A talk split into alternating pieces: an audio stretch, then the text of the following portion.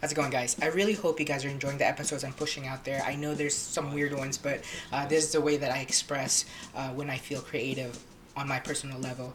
Uh, a couple of subjects that I want to talk about in the next episode uh, Kitsap, where you at? Um, just basically just seeing what we're doing right now in this movement of BLM and the support of the movement uh, versus some of the people that don't really understand why we're all doing this.